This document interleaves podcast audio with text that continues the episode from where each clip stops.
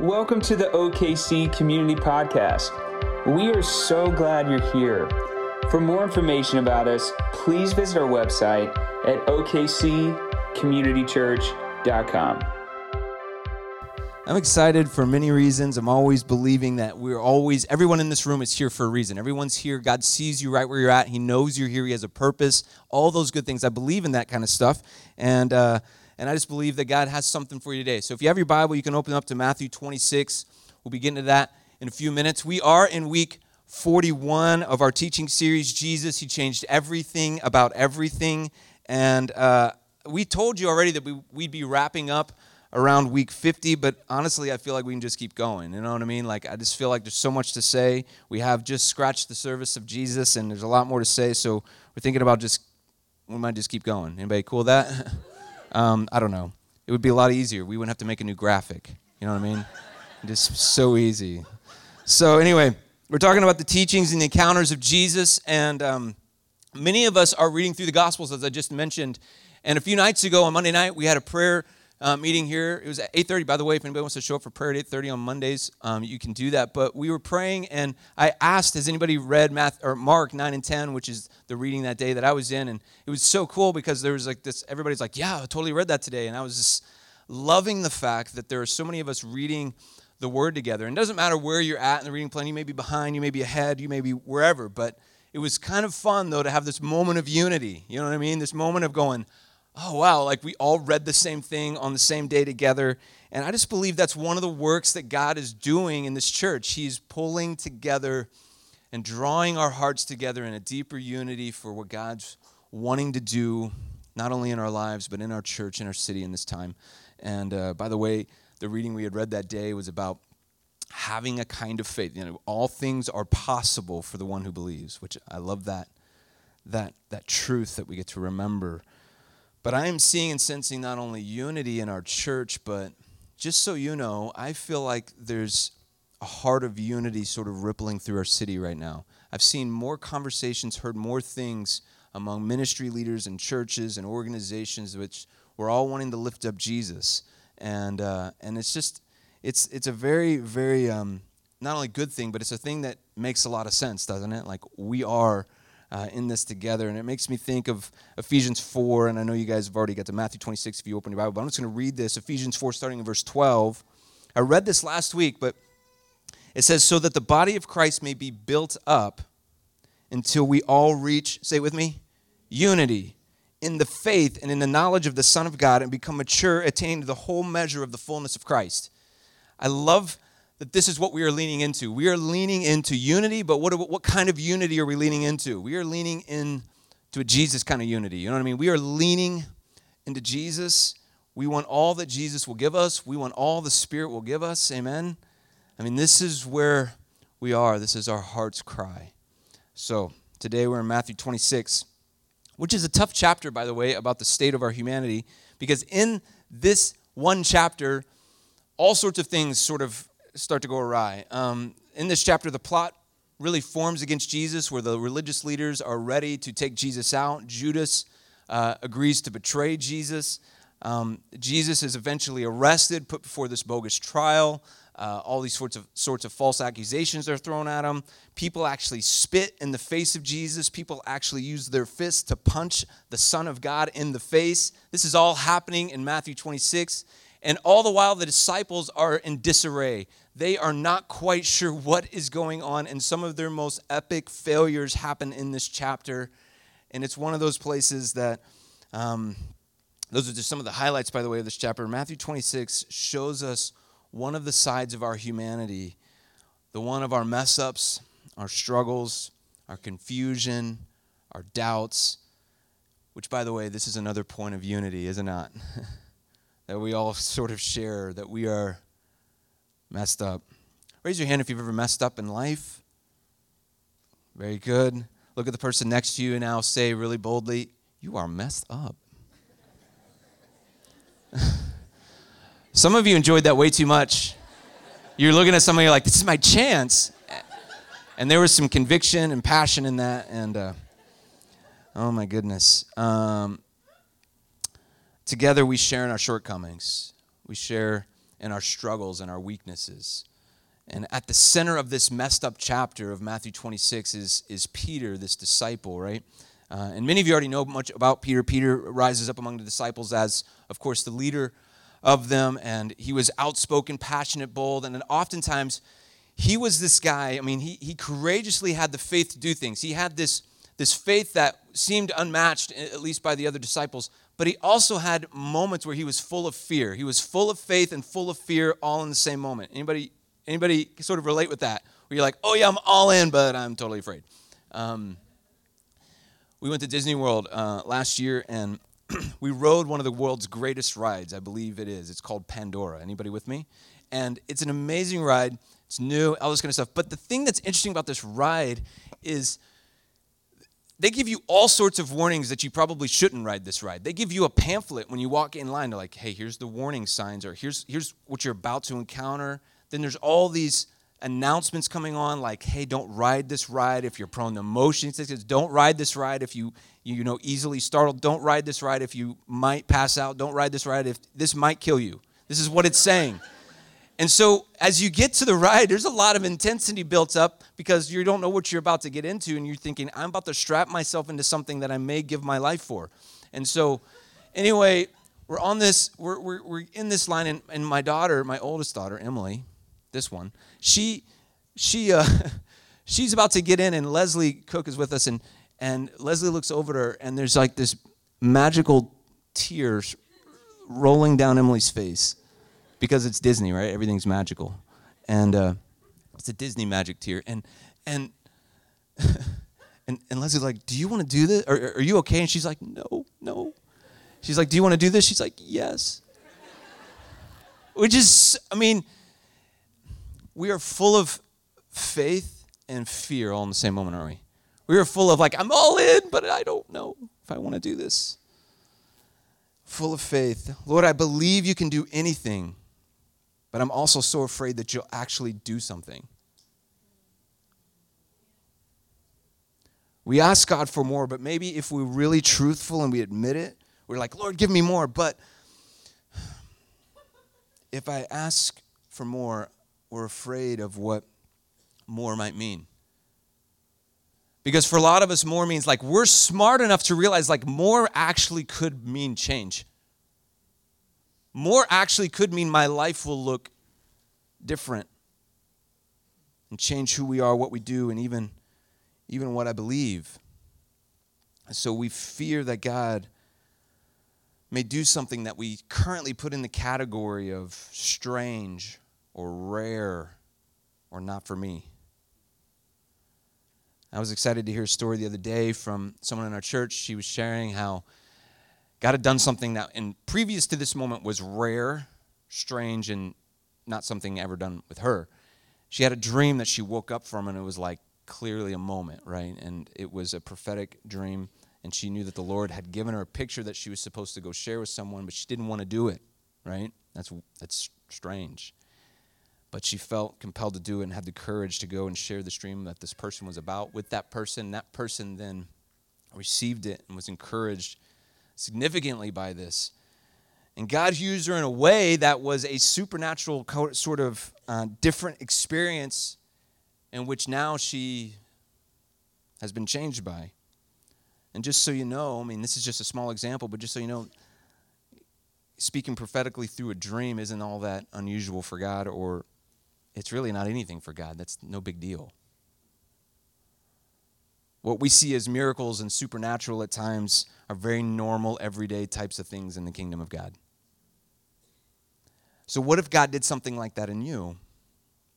Or what if God just used you to be an instrument of salvation where many people come to know Christ through you? Or what if God oriented your life to his purposes in such a way that you had to explain to others why Jesus has changed your life? I mean, what if that sort of, because that's when we ask for more, we're afraid of what might happen, right? What if Jesus is actually changing what you care about?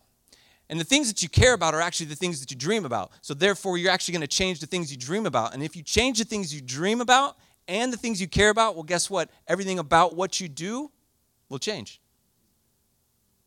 Because if Jesus changes what you care about, he's going to change what you dream about. And then you're all about something else. Are you with me? So let's look a little deeper. Because what if God changed your destiny? What if God changed everything about everything for you? Let's look a little deeper into Matthew 26. Specifically, I want to look at Peter within this chapter. We'll start in verse 33. Most of this will all be on the screen, but verse 33 says this Peter declared, Even if everyone else deserts you, I will never desert you. Jesus replied, I tell you the truth, Peter this very night, before the rooster crows, you will deny me three times that you even know me. No, Peter insisted. Even if I have to die with you, I'll never deny you. And all the other disciples, they vowed the same.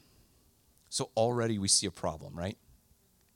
The problem I mentioned last week was the problem of overconfidence. That sometimes we have so much confidence in ourselves, and here's Peter saying, Jesus, seriously, come on. I mean, come on. Look, look who you talking to. It's me, Peter, you know, the guy you called the rock. I, this is who you're talking to. I got your back, Jesus. Don't worry about me, Jesus. He's like, yeah, right. Skip down to verse 37. The problem gets a little bit deeper because obviously Peter has a bit of a pride issue here, right? He's like, oh, this could never be me. Verse 37, problem gets a little deeper. He takes Peter and the two sons of Zebedee James and John, along with them, and he began a sorrowful, to be sorrowful and troubled. Then he said to them, My soul is, over, this is Jesus, my soul is overwhelmed with sorrow to the point of death. Stay here and keep watch with me. Going a little farther, he fell to his face to the ground and he prayed, My Father, if it is possible, may this cup be taken from me, yet not as I will, but as you will. This is an amazing passage. We're not really getting into what Jesus is praying here because it's significant, by the way, and amazing. But then he returned to his disciples, and we're talking about Peter a little bit, and he found them sleeping. Couldn't you men keep watch with me for one hour? He asked. Who did he ask? Peter. Couldn't you? He asked Peter, watch and pray so that you will not fall into temptation. The spirit is willing, but the flesh is weak. So we've talked about this passage a lot over the last years. We've talked about prayer. We talked about can we even pray for an hour, that, that sort of thing. Well, then he goes away a second time, verse 42. This is Jesus going away. My Father, if it's not possible for this cup to be taken away unless I drink it, may, may your will be done. When he came back, he again found them sleeping because their eyes were heavy. totally relate. I'm in. I see it right now. No, I'm just kidding. Um, so he left them and he went away once more and he prayed a third time, saying the same thing. Then he returned to the disciples and said to them, Are you still sleeping? And resting. Look, the hour has come, and the Son of Man is delivered into the hands of sinners. Rise, let's go. Here comes my betrayer. So here we are in the thick of it. And just so you know, we didn't read it all, but the disciples should be fully aware of the significance and the weight of this moment. They totally get it. They had already had the Last Supper. Jesus has been telling them it's coming, it's happening, it's happening. And, and here they are falling asleep. Peter, his leader, his confidant, his friend, can't help but fall asleep on him. Even after he says, hey, don't go to sleep, he falls asleep again. Unfortunately, Peter's not done. Matthew 26 just keeps getting worse. You think, you think the person next to you is messed up? Like, Peter's the king of the mess ups, all right? Verse 50 Then the men stepped forward, seized Jesus, and arrested him. With that, one of Jesus' companions reached for a sword, drew it out, and struck the servant, the high priest, cutting off his ear. Now, Matthew, we're reading out of Matthew, and Matthew's trying to be nice here and he's trying to protect Peter and he calls him a companion, right? He's like, oh, one of the companions. He doesn't like call him out, he doesn't point the bloody sword at Peter and like that dude right there. But John, on the other hand, the disciple whom Jesus loved, he never pulled any punches on Peter. So if you go to the book of John, John's like, oh, it was Peter. Peter. Peter did that. Jesus then says, Put your sword back in its place. Jesus said to him, For all who draw on the sword will die by the sword. Do you, do you think I cannot call on my Father? And he at once put at my disposal more than 12 legions, legions of angels. By the way, that's a phenomenal thought, right? A few verses later, after the bloody ear incident, which, by the way, Jesus heals the ear as he does, so on brand for Jesus. He's always like showing off. He's always like, Look what I can do. I am the Son of God anyway, he does, he heals the ear. Well, then Jesus being arrested, and then in verse 56, it says this. What did they say earlier? Oh, we'll never, we'll never desert you. Then all the disciples deserted him and fled. just a few verses earlier, Peter says, I would never do it. And then they all vowed the same, right? Here we are, same night. They all deserted him and fled. They left Jesus there, of course, to face this by himself. We believe in you, Jesus, but we fear change. We believe in you, Jesus, but we fear conflict. We believe in you, Jesus, but we might just run when it gets hard and scary. We believe in you, Jesus. We will sit at your table and enjoy your company. But in the next breath, we may hide in the shadows. This is humanity. This is why Matthew 26 is so real. And the chapter isn't done. The chapter ends with Peter's ultimate lowest point. He denies Jesus on three occasions. We know the story. I'm not going to, you know, unpack it too deeply, but he's full of fear. He's like, I believe in you, Jesus, but I'm also afraid. I want to get on this thrill ride, but I'm but I also don't. With each denial, the intensity grows, by the way. In his first denial, in verse 70, he sort of plays the ignorant card, sort of like, ah, I'm playing dumb, so to speak. I don't know what you're talking about. Well, this is when the servant girl points him out as one of the disciples. It says this in verse 70, but he denied it before them all. I, I don't know what you're talking about. Like, who? Jesus? Jesus who? I don't know what you're saying. Never heard of the guy. In his second denial, he was, it was more intense. Verse 72 he denied it again with an oath. An oath. I don't know the man. Now, an oath in this culture was an attempt to be as truthful as you could possibly be. You weren't just promising your word, an oath was actually swearing to God. So, this is not good news, Pete. you just swore that you didn't know the man. And then sadly, it gets worse in verse 74 on his third denial. Then he began to call down curses, and he swore to them, I don't know the man. And immediately the rooster crows. So meaning Peter's like, blankety blank blank blank. I don't know the man. I mean, this is this is honestly painful to read, isn't it? I mean, it's like, I, for me, it plays out like a movie in my head. I'm like picturing this moment, and I'm just thinking, man, like we are seeing Peter just epically fail. And this guy wasn't a failure, by the way. This guy had some great moments in his faith. But you read this and you see this moment, and you got to remember this is who Jesus chooses. Jesus chooses Peter.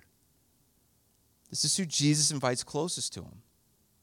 This is who Jesus never gives up on. This is who Jesus calls his friend. So maybe one of the things we're going to learn from this chapter is that if you keep messing up, it only gives the opportunity for God's love to abound more.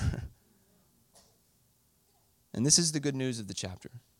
In Matthew 26, Peter believed in himself more than he believed in Jesus. He fell asleep on Jesus. He cut a dude's ear off. He ran away and deserted him.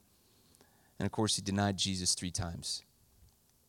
Yet Jesus is about to take this messed up person and he's about to do something with him. Jesus is going to look at Peter and he's going to call Peter up. He's going to crystallize the focus of Peter's life. He's going he's about to release Peter into his destiny. Peter, of course, like I say, he has these huge failures, but he's also not this complete failure. He's had these amazing moments. He's the guy, you remember, he dropped his nets. He walked away from his career to follow Jesus. This is the guy who, of course, got out of the boat when all the 11, other 11 stayed in the boat. He's the only one that did it. So Peter has these truly high highs, but he has these low lows. It's kind of like he's got this up and down life. Anybody else have an up and down life? Anybody else have an up and down life? Yes, we all do. We all have this up and down life, like every one of us does. And I have stories in my life, and I know you do too. I have stories of breakthrough, right? But I also have stories of breakdown. Not like I broke it down, but like breakdown, like missed swings. You know what I mean? Missed swings, failures, denials, shame. I have those stories. Don't you have those stories? A few weeks after the, all the events of Matthew 26 occur, I'm sure Peter was unsure where he stood with Jesus. I mean, are they still friends? Do he and this group of disciples, do they still have a purpose? And Jesus has a moment with Peter where he calls him up. John 21, many of you know the story. Jesus reinstates Peter over breakfast. He recommissions him, he releases him into his destiny. He intentionally asks Peter a question. You remember this question? He asked this question, and it's really a statement of his identity and his purpose. And he says, Peter, do you love me? Of course, Peter responds, Of, course, Lord, you know I do. Then he says, Well, feed my sheep. And then he asks him a second time, Peter, do you love me? Yes, Lord, you know I do. Then, then feed my sheep. Then he asks him a third time, Peter, do you love me? Yes, Lord, you know I love you. Well, then feed my sheep. And he follows it up and follow me. So, in a metaphorical kind of way, you could see this as almost like Jesus is leading them through an act of repentance to say, I want you to reclaim your identity. You denied me, but do you really love me? Yes. He does it three times. Every one of them, he's like, repent, repent, repent. And then he releases, releases, releases. Go feed my sheep. Go take care of my people. Go lead my church. That's what I want you to do, Peter. I want you to go and do what I've called you to do. He's calling Peter up.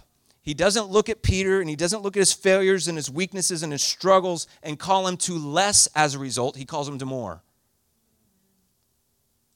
Jesus calls him to more. Jesus wants to give him more. And so often in life, people make mistakes. You and I, we've made mistakes. And either we do this to ourselves or people do it to us. We think those mistakes causes us to deserve less maybe the one who's failed, like we need to step back. Especially when it comes to spiritual our spiritual life. If like we do something that's just really like, oh man, I totally messed up, we back way up. We go, ah, I gotta sit on the bench, I guess. People look at strugglers and weakness, people that have weakness and people who have failed, and and maybe we move on past them. We go, oh yeah, they really messed up there. Yet Jesus, Jesus looks at us and he says the thing, same thing, even after our moments of shame and denial and absolute failure. And he says, Do you love me? And if you're like, Yes, yes, I do. He's like, Let's go then. Let's get after it. You ever had a moment when you've been called up in life? When someone looked at you and called you up, they're like, listen, it's time to step up, step in, let's do this. Anyone seen the movie Mighty Ducks?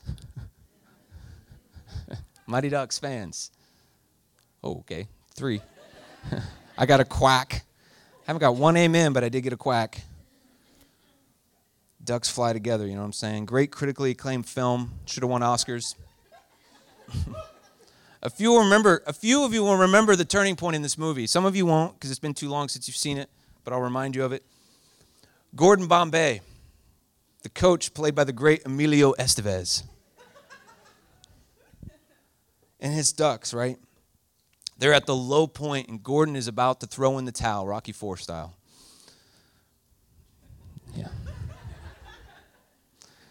When Hans, do you remember Hans? He's the owner of the hockey store. You guys remember Hans? He's the owner of the hockey store. He gives Gordon a talk when Gordon's like, I don't, I don't want to do this. He gives Gordon a talk and he says, he reminds him of his love for hockey. He tells him to share that love for the game with his young ducks. He calls him back to his first love. And the rest is history, and the flying V inspires a generation, right? And I'm joking a bit, but in some, in some ways, we all need to be called up. When we're about to throw in the towel, we're about to say, ah, oh, you know, it doesn't matter. We need someone to call. And it would be great if we all had a Hans, by the way. But sometimes it's just a good old fashioned church or a friend or God Himself we have to be told that God has more in you and for you. I remember when I was 22 years old, a mentor of mine, he told me this. He said, and I'm just going to make sure I say it right, but he said, Tim, your job is to become an irreplaceable part of the team. Give your all so we can't exist without you. In some ways, you're like, okay, is this some advice to ascend the ladder of success? No, no, no. And in, other ways, it's like he just, it's a statement, so I don't want to go, you know, defining it too deeply. Any one of us, life is going to go on, the church is going to go on, everything's going to go on without us. I get it. But what he was doing, he was calling me up, specifically in the work of the church. He said, Fulfill your role in the body so whenever you're not there, it matters. And whenever you are there, it matters. You know, oftentimes people assess, assess the effectiveness of the church. I don't know if you've heard this little question, but I've heard it out a lot lately, and people use it, and it's one of those things that's out there. But they go, you know, maybe the best question to assess if our church is being effective is if our church closed its doors, would anyone in the community notice? I'm like, oh, that's a good question. You know, I'd like to think that for us, yeah, people would notice. But maybe the question sometimes needs to be applied to ourselves. If I, if, if I, if you, if we walked out of the church, would it matter? Would, it, would the church miss me? Would it matter to the kingdom work being done if I'm there or not there? And here's the deal I just want you to know if you walked out of the church, it would matter. We would miss you because you're first an individual and you're a human being and you're valued, okay? But I will say this all of us have to find our place and our purpose in the body to where we actually are making a difference for the kingdom, to where your presence matters and what you're doing matters. We have to find that. And if we feel like it's okay for us to just say, well, you know what, I'm not, I'm not good enough, I'm not, I've failed too much, or I've listen, Jesus has always called the strugglers, those who are weak, those who have failed, those who aren't good enough. That's what Jesus does is he calls them up and says, "You know what? I'm not going to settle on you. I'm not. I'm just not going to settle on you. I'm not going to say it's okay for you to do that anymore. I'm going to call you up." That's what Jesus does. He looks at every person who thinks they don't have anything significant to add to the kingdom and he says, "You know what? It's not true." I've, you're my child and I've gifted you to actually do something that it will matter when you're there and when you're not. Jesus is calling you to more. Mentor called me up and it changed my attitude and my passion and it set me on a course in, our, in my life. And honestly, I, I see it as a turning point. And for those of you that feel like, well, you don't understand what I've done, I've messed up big time you know what? You're right. Maybe I don't understand, but I'm not really trying to look at your track record. I'm looking at the track record of Jesus. And the track record of Jesus shows us that you are ripe for the moment to be called up. Because that's who he calls up all the time. Those who are messed up. No matter what your failures or your struggles, Jesus loves you anyway. And Jesus says, you know what? I'm going to call you up to who you should be and who you could be, and nothing less. He never says, ah, well, they're a little too messed up. He never says, well, you're a four on an Enneagram, so therefore you're going to be a little self absorbed, and that's okay. He never says that. It's, it, it's, it's not okay for us to say, well, this is my personality type, therefore I'm not, I'm not required to do more. We are called up in Jesus.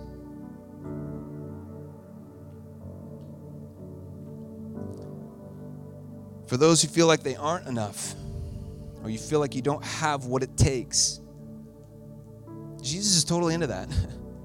He's totally into people that don't feel like they have what it takes. That's like his that's like his sweet spot. He's like, "Oh, yeah, let's do this." He loves turning messes into messages. Jesus is totally into taking ordinary people and making them do extraordinary things. That's what he does. Jesus is all about showing you immeasurably more than you could ever imagine. That is what Jesus likes to do the most. For those who are full of doubt and can't imagine actually putting all of your faith in Jesus, which I know there's people in here like that. Jesus said, All things are possible for the one who believes. And all you have to do is ask for it and believe that you've received it and it will be yours. All you have to do is ask for it and believe that you've received it and it will be yours. I believe for some of us, it's time for us to actually receive what He wants to give us. We've doubted that He wants to give it to us, and I'm telling you, He wants to give it to you, and you have to believe that He wants to give that to you, whatever that is. And for some of you, it's a salvation. It's time for you to believe. It's time to quit doubting God and quit doubting Jesus. It's time for you to say yes to Jesus as your Lord and your Savior because He wants to give you a gift. It's the gift of His presence, it's the gift of, his, of, of an eternal inheritance with Jesus as a child of God.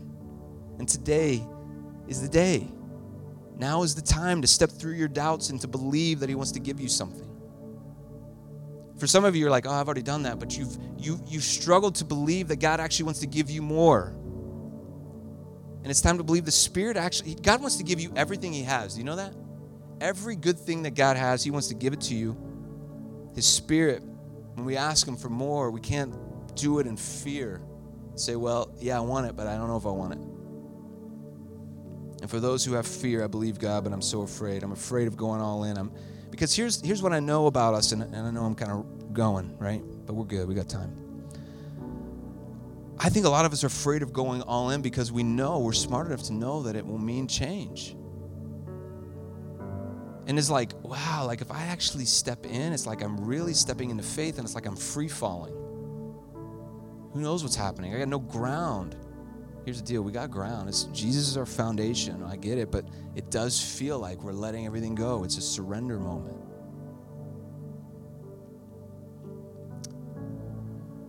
For some of us, taking a step in Jesus is unknown. It's like this passage in, in Proverbs trust in the Lord with all of our heart, lean not on our own understanding, and in all your ways submit to Him. All your ways submit to Him. Last Sunday, um, Jesus, I said Jesus is calling us to a posture of leaning in. You guys remember that? Uh, this week, I believe, kind of along with that leaning in, Jesus is calling you up, which is, He's not calling you out, which is a big difference. He's calling you up. And this invitation to be called up is because He loves you. You know that? Like, it's because He wants to give you more. It's because he, you're his cherished child. It's because he's like, I want to fill them up with joy. I want, I want them to be overwhelmed with the goodness of who I am and what I'm doing in this world. I want their life changed for the good. And yet we fear the change. Yes, God, give me more, but I'm so afraid. And God's like, but you, you don't understand. Everything I have is good. And I want to give it all to you. You remember when he said that to the older son? Prodigal throws a party and he gets all upset. He's like, Oh, why'd you throw my brother a party? He just went and squandered everything. That failure, right? He's like, Hold on, hold on. I love him. He's my son. I'm bringing him back in. But I love you too. And everything I have is already yours. Everything I have is yours. Jesus is calling you up, He's not calling you out. It's an invitation because He loves you, He's not finished with you, and He believes in you. And He wants to do things in you, around you, and through you. So, my friends. Jesus is calling you up because that's what he does. He takes failures, he takes strugglers, he takes those who are weak, those who feel inadequate, those who have doubts, and those who are full of fear. And he says, You're ripe for me to call you into more. You're ready. And that's the people he calls his friends, by the way. That's the people he draws close. That's the people he says, I want to release you into your destiny. That's who he chooses. And I just want to say one more word and then we're going to pray. But I want you to make sure you heard when I said a little while ago Jesus doesn't settle on you. He doesn't look at you and say, Yep, why don't you just coast it out until you die? Jesus is like, no. I'm not looking for people who are more perfect than you. I'm looking for you. I'm looking for you. You're the chosen one. You're the one I have in mind. You're the one I love. You're the one I'm calling up right now. Would you bow your heads with me?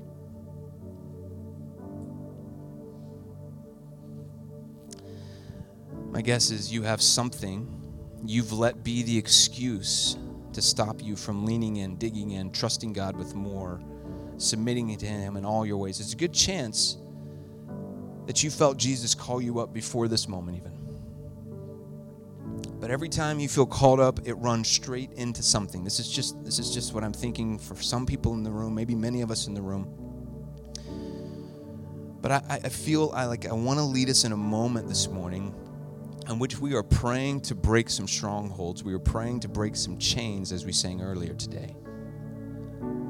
I, I believe that there's some that whenever you're like, I'm being called up, but you run into a wall, and that wall is that wall is uh, is your doubts, and you have these doubts that you just that's the thing that you run up against. For some of you, it's it's failure. You have this this this deep sense of failure that's happened in your life, and when it comes to your spiritual life and you just you don't feel good enough. For some of you, it's a feeling of inadequacy. You just you don't feel like you're as talented or you're as gifted or you're as good enough or whatever and you have this inadequate sense about who you are. And so the idea of God calling you into something more than what you're already doing just seems so far fetched for you. And some of you, it's fear. You have fears of change. You have fears of the unknown. And so every time you feel called up to more, you run into this wall of fear. Here's what I want you to do. I want you, I'm going to go through this real quick again. I'm going to go through this list again because I think these are the strongholds we're praying against today. And if one of these is you, I just want you to lift your hand and we're going to pray for some freedom today. If the wall you hit when you're called up is doubt, just lift your hand. No one's looking around. If the wall you hit when you're being called up is a feeling of inadequacy, just keep your hands raised. It's okay. You don't have to lift it way up, just a little bit raised. There's a feeling of inadequacy. Keep your hand raised for each one of these. You just don't feel like you measure up, you're ready, whatever. You're smart enough.